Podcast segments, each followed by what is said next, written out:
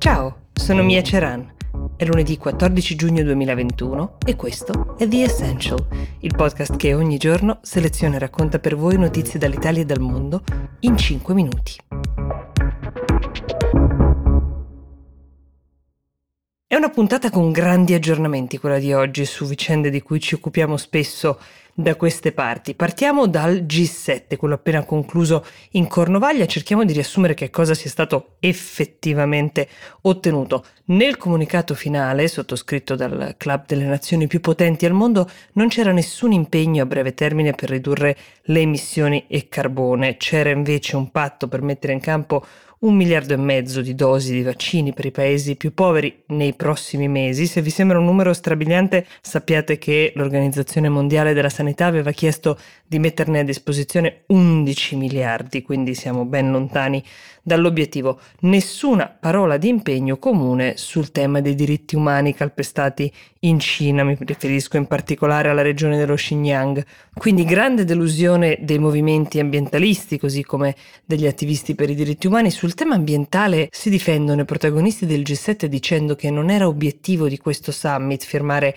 accordi vincolanti e che per farlo, mettendo anche nero su bianco le cifre da investire, si può contare sul prossimo G20 sul clima che si terrà a novembre, staremo a vedere. Ma il tema ambientale, d'altra parte, è legato a doppio filo a quello dei rapporti con la Cina, che come sapete sono molto tesi con l'amministrazione Biden e non solo, ma è stata Angela Merkel, la cancelliera tedesca, a ricordare che per raggiungere gli obiettivi ambientali su scala globale non si può alienare completamente la Cina e quindi bisogna andarci piano sul tema dei diritti umani. La Cina è ovviamente tra i maggiori inquinatori uh, del mondo e questa sicuramente è la miglior giustificazione per quel silenzio sulla questione dei diritti umani, ammesso che si voglia trovare una giustificazione. Sul fronte dei vaccini da distribuire ai paesi che stanno lottando per arginare la diffusione del virus e uh, hanno meno mezzi economici per farlo, la delusione è stata veramente grande. Persino Boris Johnson si è sentito in dovere di giustificarsi dicendo che di quel miliardo e mezzo di vaccini 500 milioni verranno da un accordo che il solo governo britannico ha firmato con Oxford AstraZeneca, questo anche per difendersi dalle accuse di essere stato tra i leader più aggressivi nell'assicurarsi le dosi per i suoi cittadini, escludendo gli altri, anche noi italiani ne sappiamo qualcosa. Biden ha voluto dire che Washington potrebbe impegnarsi a trovare un altro miliardo di dosi entro l'anno prossimo, però è chiaro che rispetto alla prospettiva di chiudere con la pandemia, questo summit ha rivelato che siamo ancora molto lontani. Piccola nota di colore in chiusura, come da tradizione diplomatica, Biden al suo primo G7 e per la prima volta ospite ufficiale di Boris Johnson gli ha fatto un regalo e lo stesso ha fatto Johnson con lui. È una tradizione diplomatica, vi dicevo, che ha un suo significato, quindi le cancellerie dei due paesi si impegnano abbastanza per arrivare alla scelta, che nel caso di Biden è ricaduta su una bici, è prodotta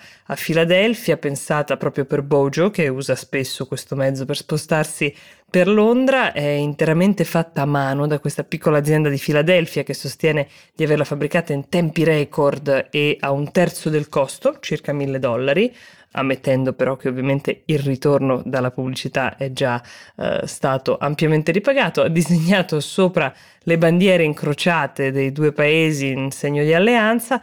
Da parte sua invece Johnson ha scelto di regalare al presidente americano una foto incorniciata di un uh, murale di Edimburgo che ritrae Frederick Douglass, che è un attivista di colore nato schiavo nel Maryland nel 1818 e che una volta ottenuta la libertà per sé, ha dedicato la propria vita alla campagna per abolire la schiavitù girando l'America e il Regno Unito. Il nesso più forte è ovviamente quello con il movimento Black Lives Matter che il presidente americano ha vissuto come uno dei temi chiave della propria presidenza fino ad ora.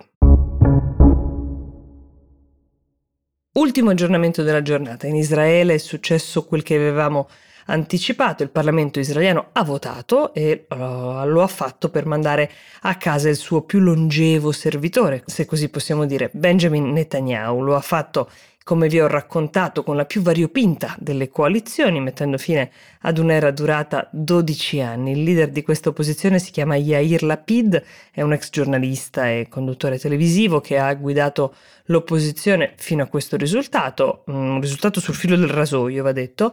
Eh, non sarà lui, almeno non per ora, lo sarà tra due anni, il primo ministro designato, ma Naftali Bennett, che è un ex uomo di Netanyahu. Infatti, nel suo discorso, il suo primo discorso al Parlamento, ha voluto usare toni concilianti e ringraziare l'ex premier per il suo operato, una cortesia che Netanyahu non si è sentito di restituire riferendosi a Bennett e a tutta questa uh, coalizione come debole e insufficiente, mentre lui, per usare le sue stesse parole, ha trasformato Israele da uno stato marginale ad una forza emergente.